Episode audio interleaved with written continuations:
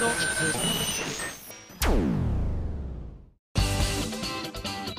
あさみのシンガーソングゲーマー。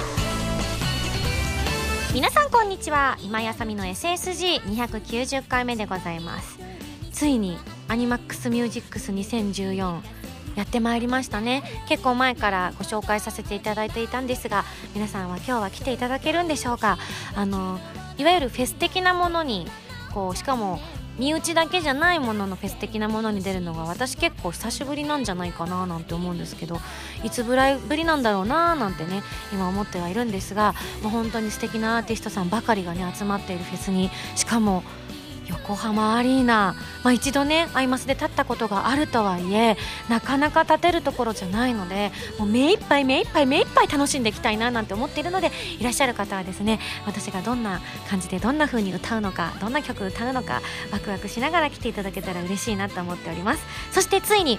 えー、リトルレガシー発売週に突入しそうな空気感ですね。えーと、とこの放送があった時には4日前ということになりますかね。水曜日発売なので。いやーほんとあっという間だったような。やっぱアルバムって普通のこうシングルの CD よりも発売までのね準備期間がどうしても長くなる上に今回は特に曲数もレコーディング曲数も多かったのもあってなんかいつ出るんだ？わかんない。まだ出てないっけ？みたいな。それが一番強く感じられたような気がします。もうとっくに出てたような気がして。先日あの友達とねご飯を食べた時に「そのミンゴス見たよ」って言うんですよ「ミュージックビデオ見たよ」って言ってくれて。であのたまちゃんとかとも共通の友達だったりとかもしていたので「たまちゃんも出てたね」なんて言って「そうなのそうなの」なんて言ってたら「いやあれ？でもその PV 何のやつだっけって一瞬分かんなくて。もちろんたまちゃんのやつで分かったんですけどたまちゃんが出てるやつあリトルレガシーだって思ったんだけど、まあ、なんかとっくに出てるような気がしていたがゆえにあそっかまだだったんだなんて思いですよく考えたら私もまだ完成品見てないですからね。この時点では。そろそろ私のところには来るんじゃないかななんて思ってるんですが本当に渾身の一作となっているのでぜひお手に取っていただきたいと思います。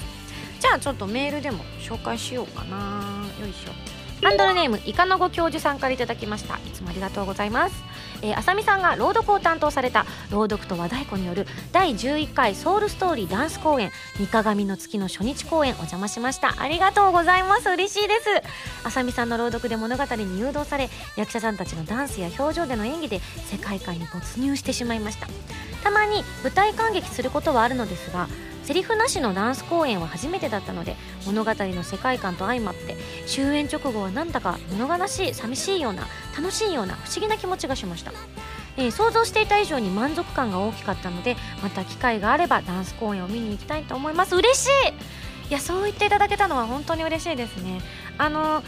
ソウルストーリーさんになってからは本当にあのダンス中心にいつもやってらっしゃってあのかおりちゃんはそこでねずっと実はあのずっとでもないのかもしれないですけどあの割とレギュラー状態でこちらのソウルストーリーさんの方には出てらっしゃったということでね。で実はあの昔そのソウルっていう別のねグループがいてそこからま分派したダンスをとに特化したグループなんですけれども私実は昔20代の頃にこのソウルさんのえー、舞台に出たことがありましてあの安藤ロイドさんを好きになるという女の子の役をねやらせていただいた。もう懐かしいですね。何年前なんだろう。多分ね、うん、え28区ぐらいの頃にやった舞台なのでねほんと78年前でこれを最後に私そのソウルさんの舞台を最後にあのいわゆる舞台に立つということをほとんどしなくなったんですよね。なぜならば最後の思い出が強烈すぎました。やっぱね慣れないことをすると知恵熱が出るってよく言うじゃないですか。それに近い状態で慣れないことをした結果体の中の免疫力が下がりましてですね、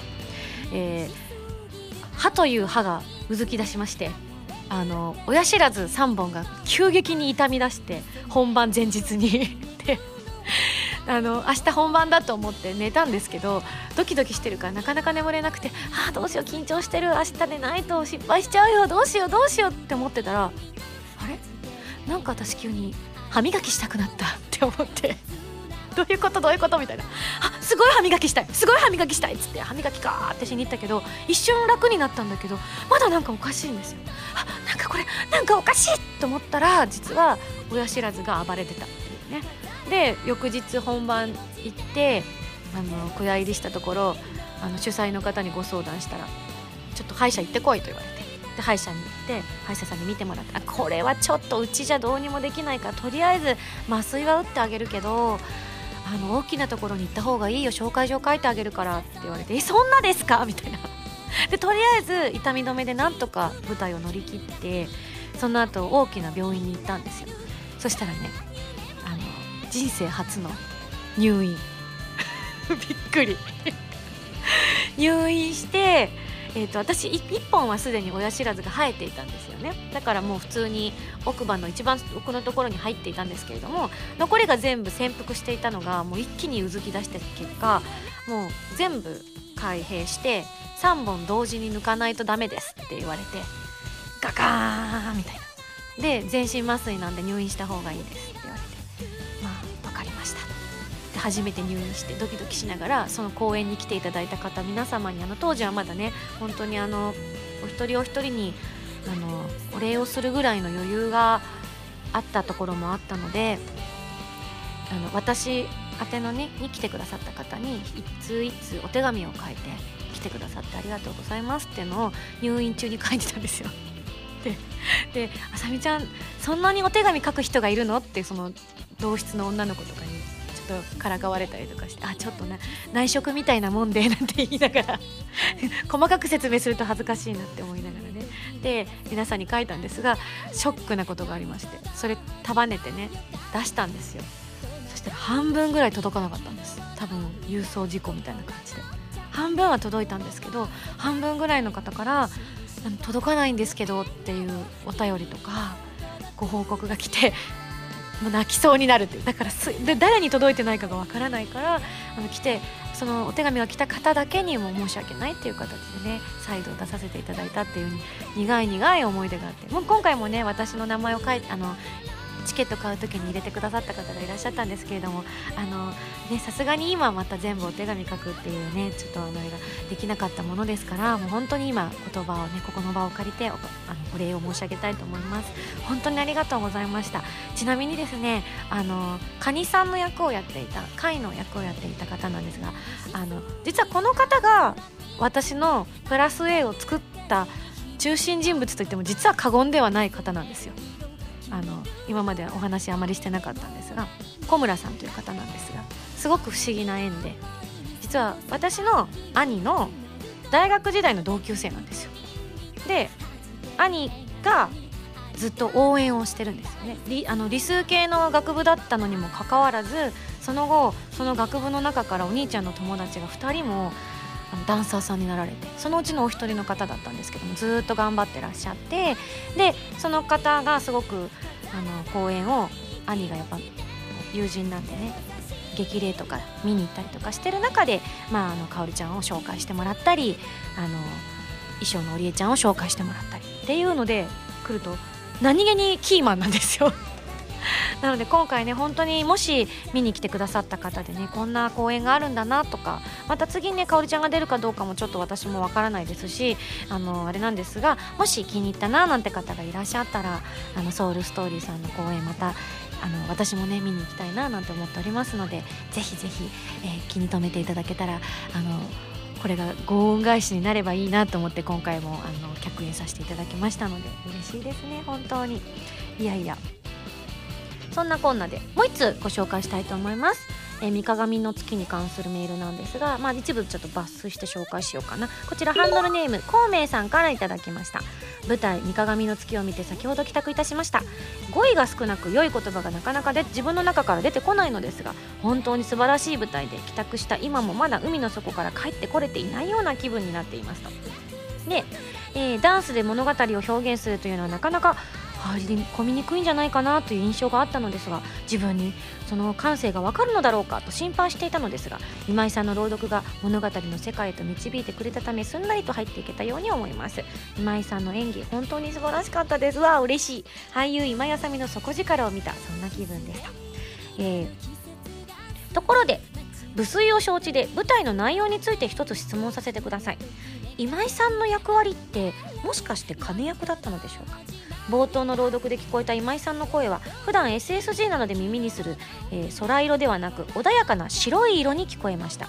そこから物語を最後まで見て思い返した時今井さんの立ち位置は語り部だけではなくお話の各所で描かれている白い月、えー、クラゲの層に対応する役だったのではないかと感じました。もしよろしければいろいろ裏話などお聞かせいただけたら嬉しいです。わあ嬉しい。そうなんです。あそうだから言ってるわけじゃないんですよ。実はあのかおるちゃんが演じていたクラゲの層という役が月になったというお話だったんですけれどもね。であの争いをなくすために今の月を切り取って新しい月を掲げて新しい世界になったら争いはなくなる。ただしその時争っていった者たちはどんどん命を落としていって最終的に残ったのは争いを好まなかった者たちで、えー、新しい月がみんなを見守っているというお話だったんですがその月というのがクラゲのそうちゃんかおるちゃんが演じた役で実はそれが私が演じていたというか語っていたクラゲさんが月になって上からみんなを見守っていた時にこんなことがあったんだよということで読んでいたということもあったんですね。いや嬉しい。気づいてくれましたか？なので実は着ていた青ざえをね今回衣装として着ていたんですがあのかおりちゃんが着ていた衣装が薄いブルーで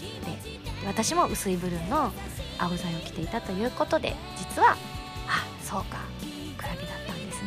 でもそこもあえて語らないのがダンス公演の素晴らしさかなって思ったんです。こうやって気づいてくださった方が他にもねいらっしゃったんですけれどもあの気づかなくてもね実はいいんです。これは別に本当にあの押し付けるものではなくて感じてもらったりとかあのちょっと宮崎駿の世界に近いのかもしれないなと思うんですが特に最近の作品とかっていろんな撮り方で別にストーリー自体はそれで通じると。だけど裏をどんどん読んでいったりとかこうなのかななんて想像していくといろんな見方ができるねっていうその想像の余地を残しているのがダンス公演なのかなって私は思っているのでなんかその醍醐味を感じていただけたんじゃないかななんて思いました。いや嬉しいですね。でもめっちゃ緊張しました。ほとんどあの練習する時間というか合わせる時間が今回なかったのでもうバックバックしながらもう裏で、ドキドキする。噛んだらあのコムさんに怒られる みたいなそんな気持ちでねやらせていただいてました。で今回一緒にあのダブルキャストでやっていた宝木さんという本当先輩なんですけれども本当にお優しい方で朗読とかいろんなところでやってらっしゃる方なんですけど私が本当に舞台久しぶりということもあったのでもう本当1から10まで全部いろいろ教えてくださってであの私が困らないようにということで本当にいろいろ導いてくださっていや舞台ってまたいいなと改めて感じましたね。あただセリフを覚えなきゃいけない舞台は多分出ないと思うんですけど。あ本当ね人生に関わるんですよ。もうねそれしかできなくなるので他の仕事にも多分ね支障が出始めてきちゃうしあの時はまだ超暇だったんで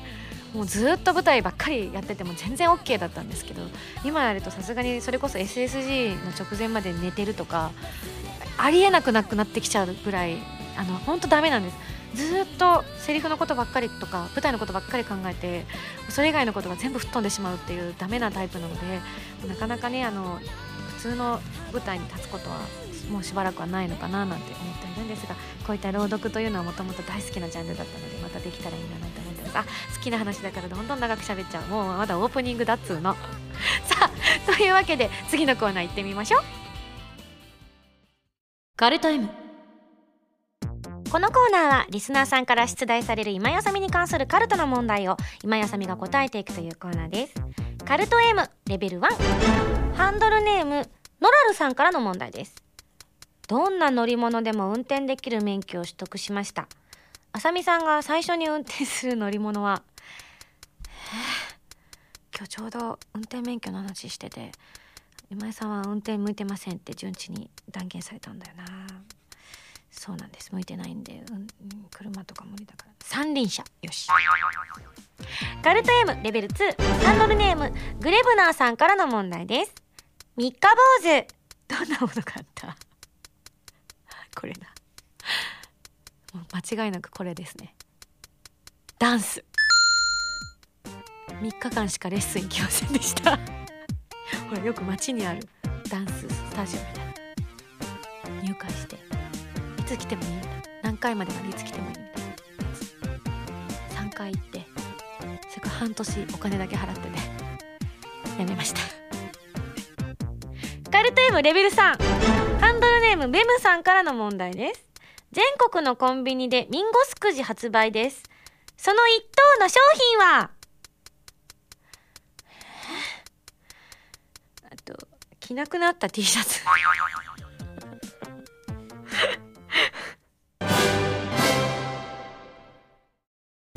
今やさみの14枚目のシングル「ヴィーナスのハルモニア」が好評発売中です。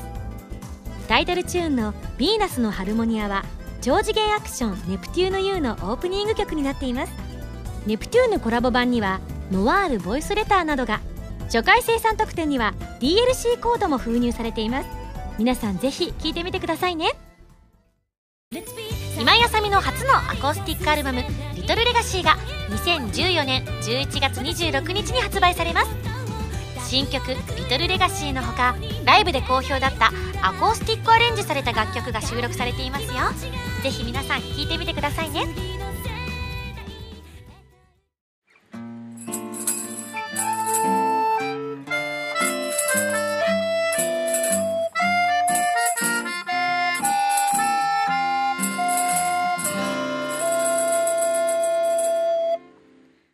ァミセ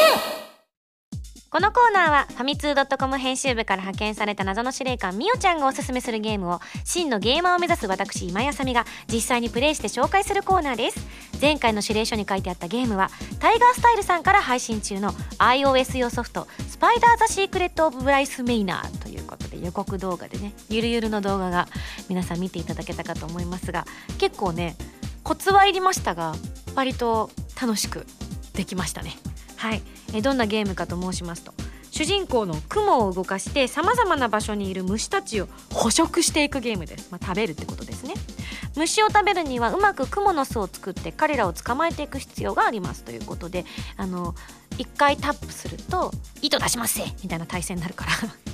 それで飛べそうなところにピョッてやると糸がピョッて伸びてそれでうまく三角形とか作ってそこに虫を取るっていうことでね。なんか最初は使い方とかが難しいかななんて思ったんですけど慣れるとそうでもなかったですね。で実はこれねちょっと前に発売されたゲームだったんだそうです。2009年に発売されたゲームで実は当時スマートフォンのゲームの賞を数多く獲得したゲームなんだそうです。確かに今遊んでみても違和感なくなんか今時のゲームだと思っても確かにちょっとアメリカンスタイルではあるかなとは思うんですが違和感なく遊べるというか画面も綺麗だし動きもなかなかこうね面白いし音楽も素敵だしって思う。今出てたらそんなにびっくりはしないですが2009年の当時にこれが出たって言われたらかなりびっくりしたんじゃないかななんて私も思ったりもしました。であの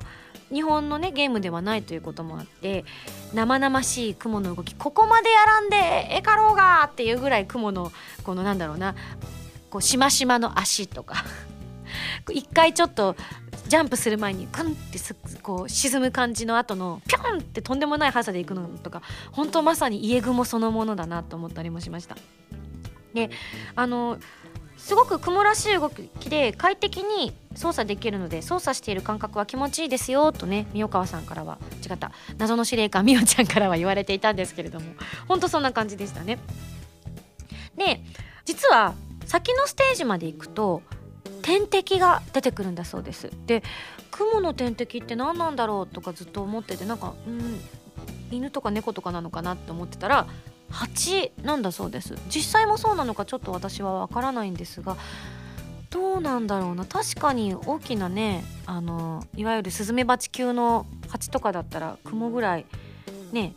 こう食べちゃったりするのかもしれないですね。ちょっと私知識がなくてわからないんですが蜂などの天敵が出てきてまあきっとあクモの巣壊すのかな。そこまで行ってないんで分かんないんですけどね。是非皆さんもそこの先まで進めてみて実際どうだったか確認していただきたいと思いますが。なんと2015年来年ですねに新作の配信が予定されているそうなんです。まあ、2009年に今まで要するにまあ林編集長さんがねファミツドットコムさんでご紹介していたのもあったりとかみおちゃんが今回ご紹介してくれたりとかっていうので発売されてからも随分と愛されてる作品というのもあっておそらく期待されていたんだろうというところで2015年、まあ、今の技術が加わってどのくらい雲が進化しているのかひょっとしたらねもっとリアルになってるかもしれないしもっとなんだろうな動きが気持ち悪くなってるかもしれないし逆にあの今はこういうのは流行りじゃないっていう感じになってるかもしれないです。ちょっとそこら辺はわからないのでね是非タイガースタイルさんからね発売されるのを私もちょっと待ちたいななんて思いました。まああの動画でも少しご紹介したんですが「スパイダー・ザ・シークレット・オブ・ブライス・メイナー」のブライス・メイナーは未だに意味が分かりません。あの英語でスパイダー、クモ、シークレット、秘密、オーブ、うん、なんたらの、なるほど、ブライス、うん、メイナ、邸宅とかですよね。ブライス？みたいな ところで止まっております。あの動画で紹介した通り、ブライス・メイナー・ウエストというなんかこ住宅街みたいなのがあったのでそれじゃないかという今予測を立てておりますがこのラジオを聴いていらっしゃる方で「えミンゴス知らないの？みおちゃん知らないの?」なんて方がいらっしゃったらですね是非私たちにも教えてください。気になって夜も眠れません。はいじゃないとね雲がふっと夜中に出てきちゃうかもしれませんからね。はいというわけでタイガースタイルさんから配信中の iOS 用ソフト「スパイダー・ザ・シークレット・オブ・ブライス・メイダー」ご紹介させていただきました。そろそろ来週の指令書を開封したいと思います。じゃじゃん。指令書。ミンゴさんこんにちは。こんにちは。次はちょっと発売から時期が経ったもののアップデートで新要素が追加されたゲーム。そのタイトルはフリーダムウォーズ。あこれはひょっとして PS ベータのゲームでございますね。そして某番組でとても流行っていたあのゲームですか？そうですよね。私の姉妹番組でとても流行っていたあのゲームですね。なるほど、えー、新感覚のマルチプレイゲームに挑んでいただきますよ。それでは頑張ってね。謎の司令官みおちゃんよりといただきました。あの PS ビータの最新作が続々登場って言った時にねあの発表されるタイトルの多くにあれこれこれもこれもユミさん出てると思ったタイトルの一つでございました。はい皆さんもその CM 見たことあるかと思います。それでは来週のファミセンはフリーダムウォーズに大決定でございます。以上ファミセンのコーナーでした。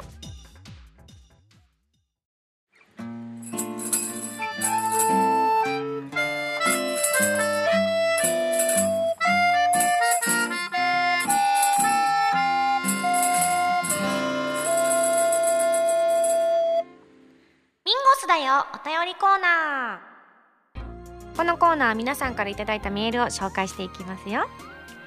ハンドルネームはたぴーさんです。ありがとう。え？ファミレスのプロさんこんばんは。何これ？あ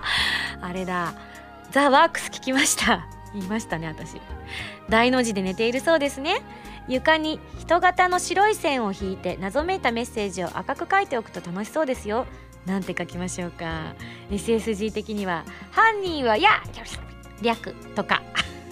やすですね。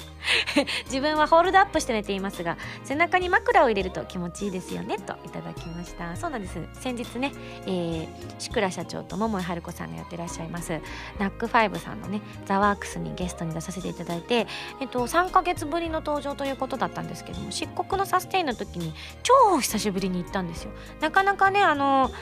結構ね我が社のレコード会社で出している方はあの番組にはいつも呼んでいただけていたんですがちょっとあの以前まではレギュラー日がかぶっておりましてなかなか行くことができなかったので今ようやく行けるようになってですねなんか一回呼んでいただいてもうすぐに呼んでいただいてなんかすごく嬉しくて楽しかったですね。なんか本当にあのお二人ともトークがとても上手なのでなんかどんどん私も聞いてらっしゃる方にとってみれば私は本当にザワックスはまだ34回3回ぐらいしか出たことがないのであの初見の方が多いと思う中リラックスして喋ってしまってねちょっと恥ずかしい話ばっかりしてきてそうなんです。大の字で寝てるんです。っていうね話をしたりもしているのでどんな風に思われてるのかななんて思ったりもしたんですがいや聞いていただけて嬉しいです。また行きたいです。へへへ。次行ってみよう。えっ、ー、とこちらはペケジェイさんから頂きました。ありがとう。新アルバムの表題曲「リトルレガシーについてお便りをお送りしたいと思います。新アルバム「リトルレガシー」の発売がいよいよ迫ってきましたね。表題曲の「リトルレガシー」のミュージックビデオも公開されて今まで試し聞きで耳にしていた楽しさあふれる曲調と歌詞に映像も加わってフルバージョンを聴けるのがますます待ち遠しく感じています。今回は気球の旅をテーマにしたということで歌詞にも具体的な風景の描写がところどころで顔を出していますがその中で一つ「緑線香」という言葉が気になったのでお便りしてみました。辞書で緑線香を引いてみるとえー、地平線や山の陰から朝日が昇るほんのわずかな一瞬。太陽からの光が強く緑色にきらめく様子を表しているそうですが僕自身は直接見たことがなく一体どんな光景でどんな印象を受けるのかなと気になっています。今井さんあさみさんは緑線香ご覧になったことありますか？ありません。見てみたいなという思いでございます。ということでねいただきましたがそうなんです。私も言葉が好きでね今回入ってるんですけれども実は見たことが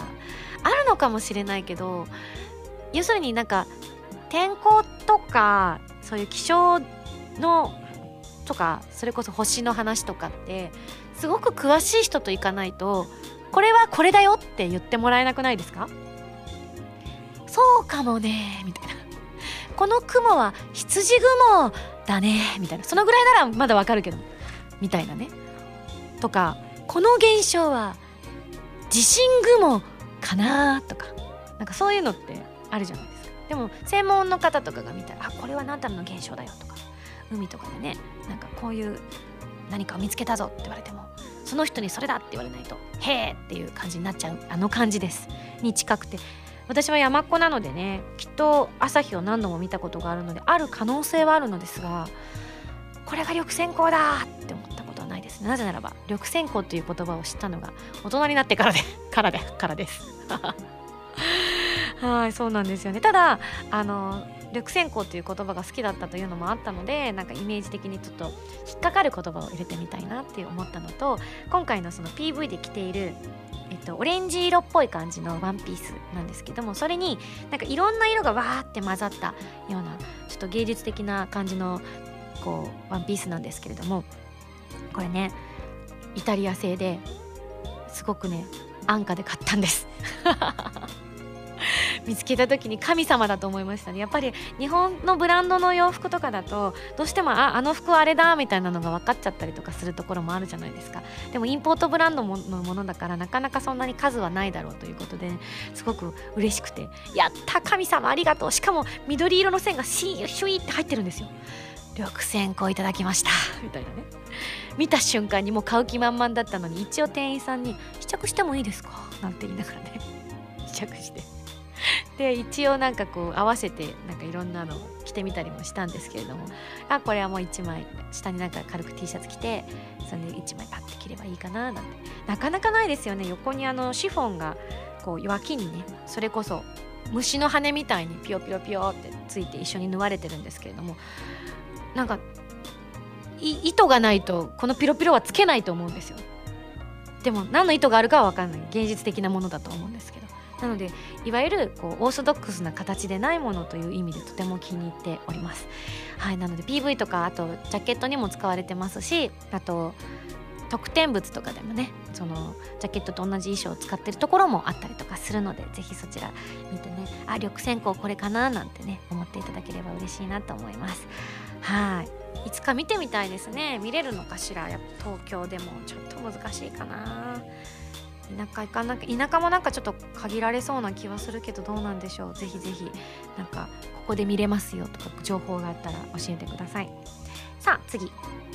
ペンネームあるあるさんからです。ありがとう。ミンゴスこんばんは。こんばんは。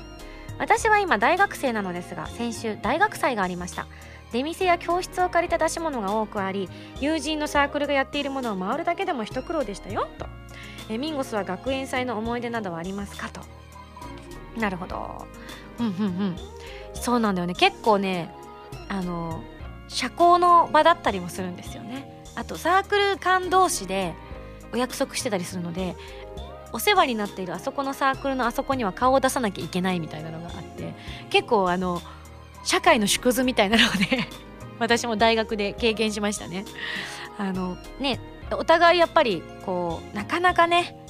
学祭の出し物で人気があるものって言ったらやっぱ食べ物だったりとかステージだったりとかだと思うんですけどそうじゃない出し物とかだと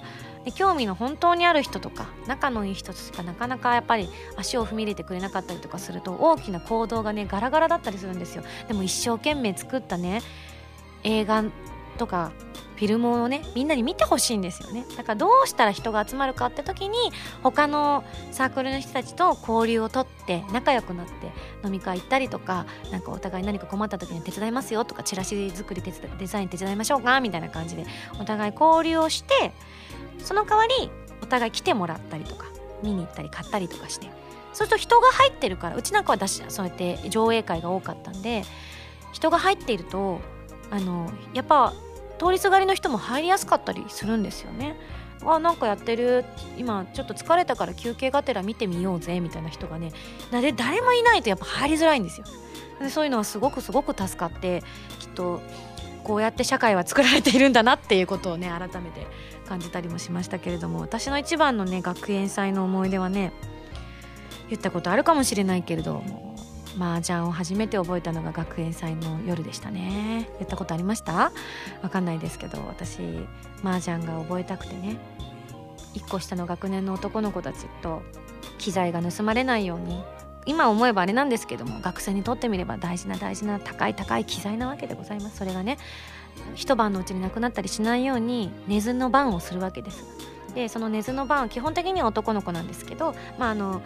一番主力になっている学年の人たちはそこに、まあ、残ったりもするので私もそうだったのでその時は残ってて。そしたら男の子たちがねじゃあ麻雀でもやるかって言って行動の隅でね麻雀打ち始めたわけですよずっと興味もありました。ドンジャラも大好きだったのでだからその中の一人の男の子の後ろについて見てるわけ。こうずっとじーっとで「今井先輩麻雀わかるんですか?」って言われたから「何にもわかんない。これは中国のだよね」って「そうですよ」って「うん」っつっ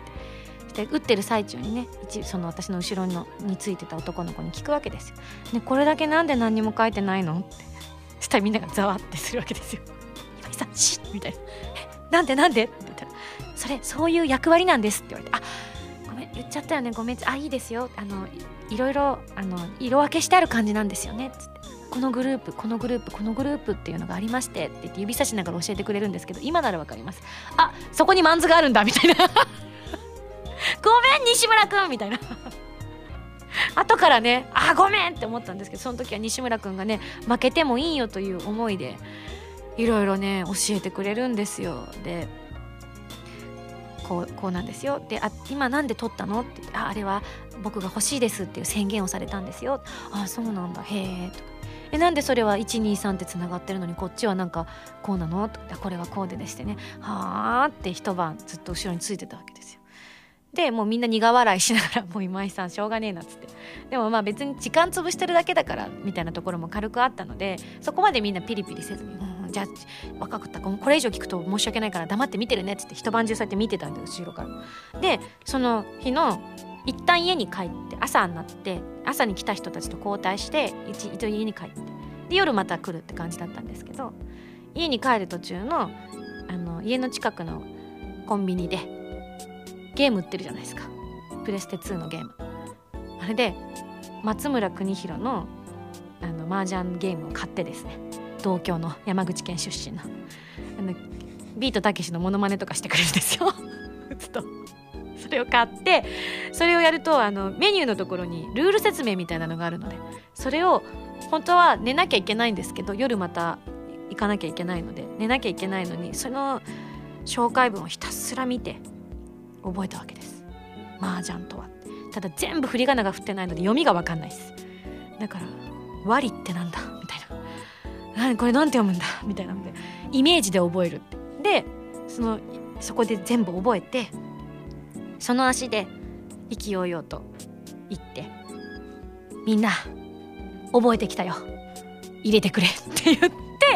麻雀始めたのがきっかけでしたね。本当に大好きですね。今ね今結構声優さんで女子で麻雀好きですなんて方たくさんいらっしゃいますけれども当時はよく趣味はあの競技麻雀ですって言ってあの掛け事を私はなるべくっていうかほとんどあのかけると言っても名誉をかけるってやつです、うん、だったのであの趣味はって聞かれると競技麻雀ですってずっと言って 本当の競技麻雀じゃないんですけどそのいわゆる大会に出たりとかそんなんじゃなかったんですけどあのプライドをかける麻雀が大好きだったということでね大体あの養成所の友達と打ったりとかするとあのゲームセンターに行ってゲームをやった後に意味不明のことを叫んで「私はこんなところじゃ踊れない」って言って帰ってくるとかマックに行って「スマイルはいくらですか?」って聞くとかいうそういうねやりたくないっていうのでみんな必死で打つっていう やってましたね。思い出深いです。私の麻雀を覚えたきっかけにもなりましたね。次行きましょう。こちら福地ホライゾンさんから頂きました。ありがとう。僕は漆黒のサステインとストロベリー甘く切ない涙にハマった中3です。若い。大丈夫？私の、ま、麻雀の話とかしちゃってるけど大丈夫かな？まだ知らなくていいよ。でも男の子かな？結構覚えた方がいいよ。えー、まあ別にあのなんですけどね。えー、毎晩熱唱しているのはここだけの話です。あありがとうございます。なのでコーナーは違いますがいつか琵琶湖の水上でアコースティックライブをしてください。おいおいと自分で突っ込んでますね。琵琶湖の水上なんかあるんだよね。前にもちょっと47都道府県でちょろっとなんか琵琶湖のほとりのところ紹介した時にもなんかちらっと見たような気がしましたけれども。ねでも確かにいろんなとこで私やってるからそろそろ水上なくないですよね。ただ一つだけお願いがあります。あの波が荒い時は勘弁してください。じゃないとねあの歌いながらうぷってなりますからね。まずいまずい。そしたらあの私のおえつのために歌が中止になるっていうのを受け入れてくださる方のみ聞きに来ていただきたいっていうちょっと特殊なライブになっちゃって。なんだろうね。前代未聞って言われちゃうんで。そうですね。だから波の静かなところでやりたいですね。風も穏やかみたいな。なんかやってみたい気はするんですけどね。気持ちいいでしょうね。クルーザーの上とかね。うん。クルーザーか。もうちょっと大きい船のがいいな。揺れないだろうなそっちの方が、続いて。クラウンアネモネさんからです。ありがとう。ミンゴスこんばんは。こんばんは。最近ますます寒くなってきましたね。私は休みの間にホットカーペットを押し入れの奥から引っ張り出してきて冬支度をしております。ミンゴスは冬に向けて何か準備していますか？と。そうなんですよね。そろそろ私今年はダウンを買い直そうかなって実は思ってるんですよね。なんかコートとかってあんまりしょっちゅう買い替えないじゃないですか。まあ買って何年か着てって感じじゃないですか。でずっとここの数年間着ていたダウンのコートやっぱあったかいんですよねダウンって。で黒いコートをずっと使っていたんですが実は今年の1月の仙台の時に行く向かう新幹線の中で実はあのジッパーのところがポケって取れたんですよ。でうえーみたいな。こんなことあんの？みたいな。だからずっとそれからこの去年今年の冬は春になるまでそのコート着てたんですけど開け閉めする時にこう引っ張るところがないからつまんで一生懸命ちょっとずつ上げるっていう 大変な作業をしていたんです。キチキチキチキチみたいな。でもあのダウン買うのって私の中でもちろんねあの安くて軽くてっていうやつも持ってますけどあの本当に寒くない。あったかい。長く使えますっていう。あのコート本当長く着ましたからね。ほんと56年は着てたと思うんですけど。もっとかな。だだけどあとちょっとじゃないですか2月って。このダウンの季節。あと着れて12ヶ月あるかないか。しかもだんだんねあったかくなってきて毎日着るわけじゃないって思った時に今買うのか？って思ってその時はずっと頑張ってキキキキって爪で上げてたんです。なんで今年はそれを買いたいななんて思ってますね。じゃあ次紹介しようかな。最後。こちら。新海さんから頂いております。ありがとう。今井さんこんばんは。こんばんは。あこれアメージングソウルフェス2014必勝のお便りでございます。嬉しいですね。私も含め来ている人々は皆それぞれ誰かしらお目当ての方はいらっしゃるのいるにはいるのでしょうが普段はなかなか見る機会のない人たちのパフォーマンスを見ることができるのはやはりとても楽しいです。ありがとう。どのお方のステージも素晴らしく可愛かったりセクシーだったりかっこよかったりでもう最高に「はい!」ってやつでした。今井さんに関しては「ディアダーリン」や「旅人」などももちろん良かったのですがあえて一つ挙げるなら今回は「アクアマリン」が特に良かったです。聞いていてああいい歌だなとなんだかしみじみと感じてしまいました、えー、それからシライムもなんやかんや言って結構頑張っていましたね。かっこ笑い。シライムのこれからを楽しみにしつつ応援していこうと思います。ありがとう。本当に楽しい時間をありがとうございました。次回開催も首を長くして待ちたいと思います。ではではと。いやー嬉しいですね。今回あの私出番があのこの間も話したかもしれませんが2つ、ね、2箇所に分かれていてどんな風な。でしかも1回目はトークもなかったので歌いに出てきて歌ってすぐ引っ込むって感じだったのでアクアマリンが結構前奏とか感想とかがあの時間があるやつだったのでそこでちょっとトークをしながらやってたりとかしてたんですが結構ねいろんなところからこうお話アクアマリン良かったよって聞いたんですけれども実はあの会社の社長からも言われてですね「ありがとう」って言われたんですよ。どうしたんですか社長って言ったらあの今回そのやっぱり事務所のライブということもあってもちろんねあの普段頑張っている役者さんたちであの人によってはねたくさんステージに出てらっしゃるもうすでにたくさんね出てらっしゃる方もいたんですが今回あのおきに大きな舞台を経験して逆に今度どなたかのね作品に呼ばれた時にもう初めてで大失敗しちゃったっていうことがないようにっていうね意味もあったりとかで大きな舞台踏んでおけばそれが経験につながって確実に絶対に0よりは1の方が絶対にあの次はいいパフォーマンスができるのはもう間違いないのは私が経験済みなのでそういう経験をさせるっていう意味もあったしもう一つ大きなのがあってやっぱり事務所のライブってどういうものかっていうのを私も特にあんま話したわけではなかったんですけども私なりに解釈してそのアクアマリンの中でねあの話をさせていただいたんですがやっぱ見に来てくださってる方の中にはね本当にあの養成所の格好もたくさんいたし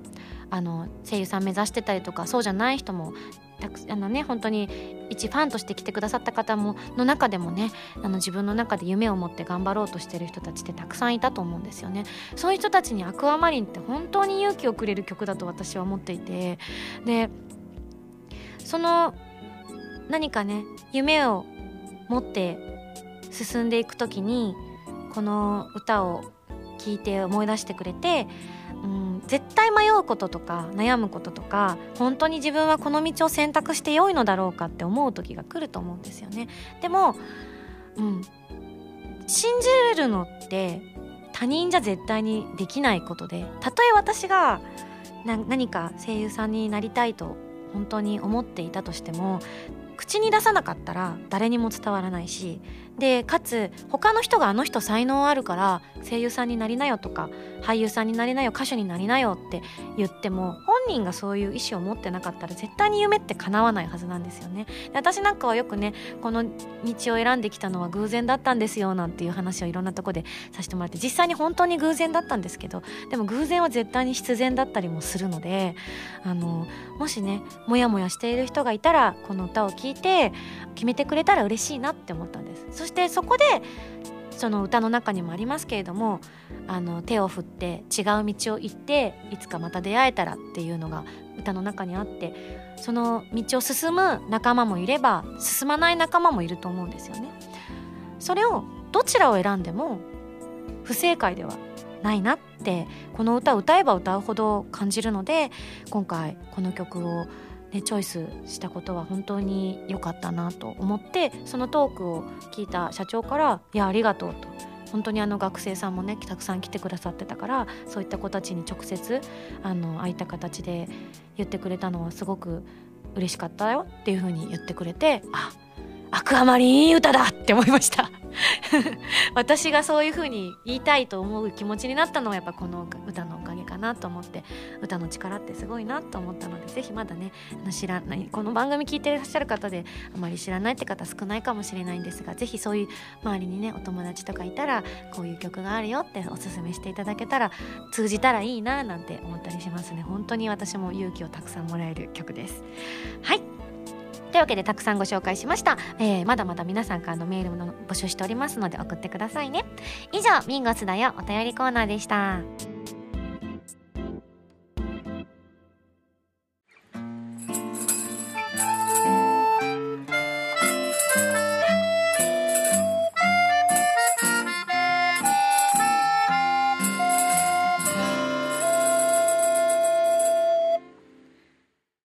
ミュージックプレイヤーさあさあこのコーナーは私の新曲などを皆さんにお届けしていく視聴コーナーでございます。今回お聴きいただくのは11月26日に発売されますアコースティックアルバム「リトルレガシーから「この雲の果てエンジェルズラダーバージョン」ということでこちらを聴いていただきたいと思います。まずは聴いてください。どうぞ。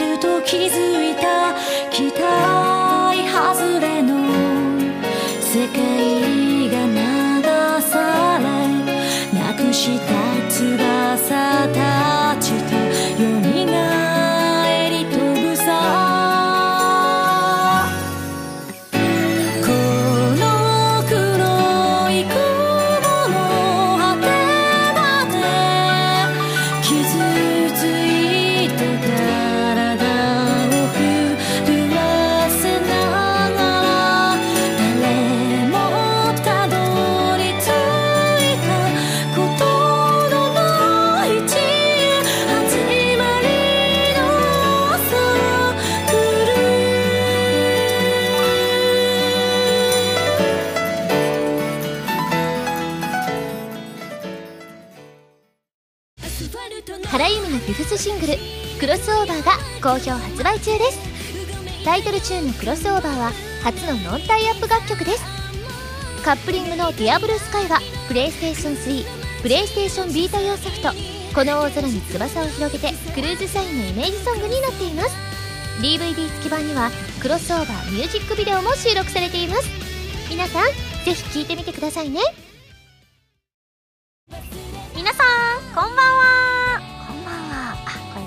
ましたね。どうも今やさみです。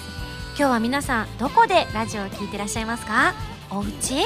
旅先？物販待機？なんちゃって、えー、この番組は歌とゲームをテーマにお送りしているウェブラジオ今井あさみの SSG です。ファミツー .com のほかポッドキャストや YouTube でも配信中です。みんなのライフスタイルに合わせてあなたに寄り添うラジオ今やさみの SSG 毎週土曜日0時に更新中です。